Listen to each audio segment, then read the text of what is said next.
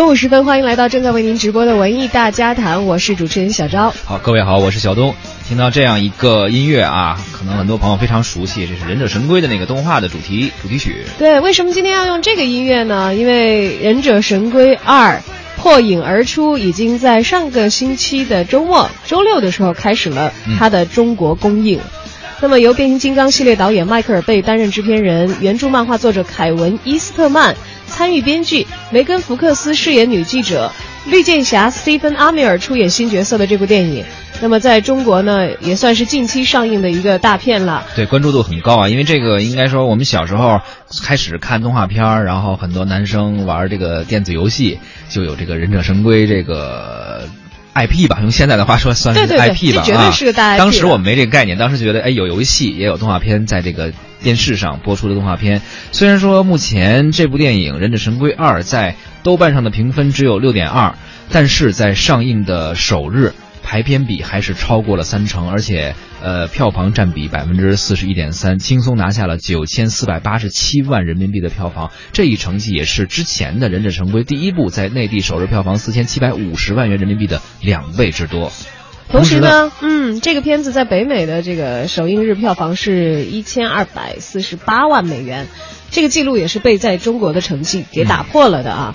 到目前为止呢，现在这部电影的中国票房实收累计已经是两亿三千九百万，就是破两亿四千万分分钟的事情了。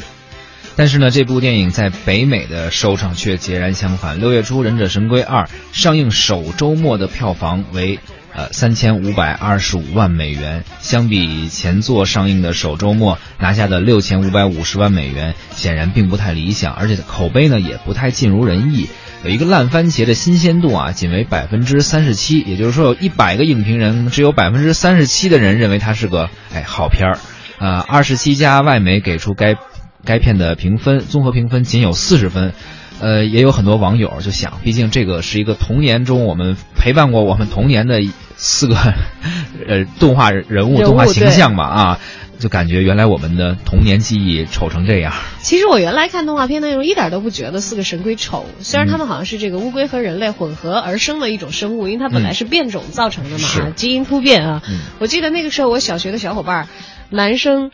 都很愿意，尤其是拉帮结派的男生都很愿意角色扮演，他们并不觉得神龟不好看。对啊，而且还觉得这个吃披萨是一件特别洋气的事情。对，很洋气，而且那个时候知道披萨，很多人就是看了《忍者神龟》，然后对于当时的美国的饮食文化有一个了解。对，那么文艺之声呢，也在刚刚过去的这个周末组织了我们的一零六六观影团的朋友们，第一时间观看了这部电影。一位走出影院的观众也接受了我们的采访。嗯，我们来听一听他是怎么说的。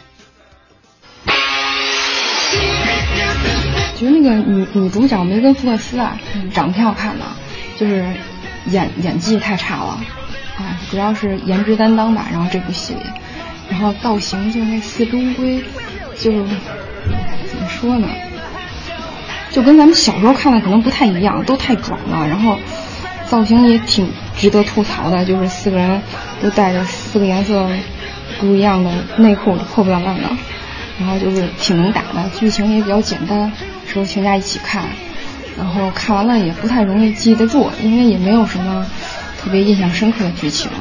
然后就看个乐呵，片尾曲还挺值得听的，然后也没有什么彩蛋，看完就完了。其实我还挺能理解他说的这个意思的，就是他感觉看完之后，他有一句说的很。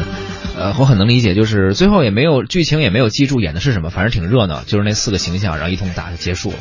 啊，因为很多时候我们小时候儿时那个童年的对他的形象的记忆是停留在那个年代的，现在可能技术更加好了，可以把形象做得更加精美、更加完善。就像刚才他说，好像四个龟都挺壮的，然后肌肉男，对，但是好像没有原来的那种。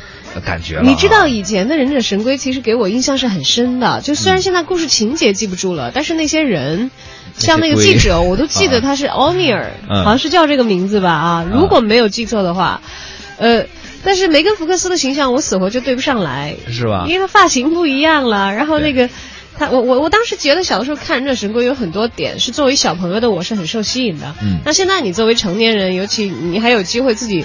去到这个忍者神龟的原型城市去看一看的时候啊，但是其实你去的时候，你知道忍者神龟的背景是纽约市嘛？但虽然他在里头取了一个另外的名字，那种高耸入云的大厦，这个。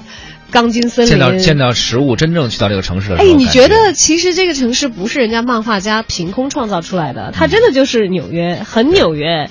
首先，那个纽约人民爱吃披萨，这是一点；是，还有纽约有很发达的下水道系统是一点。